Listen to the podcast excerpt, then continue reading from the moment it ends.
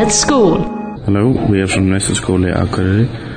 We watched the movie Platos Academy and are going to tell you a bit about it. Daron, and this is my class. My name is Anna. My name is Emilia. My name is Anna. My name is Aitis. My name is Sylvia. My name is Igni. Una. Sóley. Erna. Indira. Ugla. Mikael. Uh, Stavros, a Greek shopkeeper, uh, shopkeeper, cares for his aging mother after a stroke. Pity that his worst fears slowly are realized.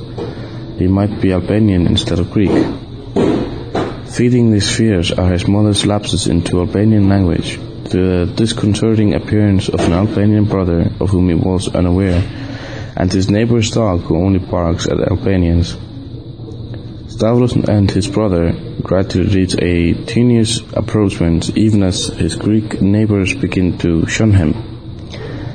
The old lady's funeral offers opportunities for conflict and resolution in Stavros' tight-knit enclave, even as the community rapidly changes around them. in Greece, there are many importers of Albanian origin.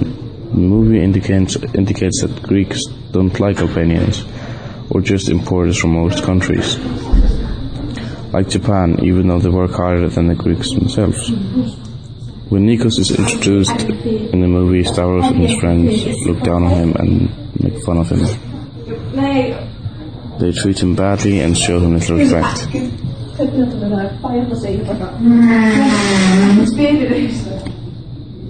And overall, we had the movie to be a little slow. The storyline did not have much to keep our attention, but uh, we of course finished the movie and the ending was totally different than we had thought. I'm not sure how I feel about the status quo feeling in the end. The mother has passed away, but they just take a seat and act like nothing has happened. On the bright side, the movie had some interesting points. Just to start with, the actors did a really good job. Stavros especially was a really well created character. The look that Albanians got from the Greek was really weird. We had no idea that the Greeks were so much against their uh, neighboring country. It was good that Nikos forced Stavros to talk to him. But this has been our points about the movie, Platos Academy. We hope you liked it. We would like to point out uh, all listeners to the movie clip we made. There we do our, uh, our own version of the football scene. Uh, we hear from School say bless.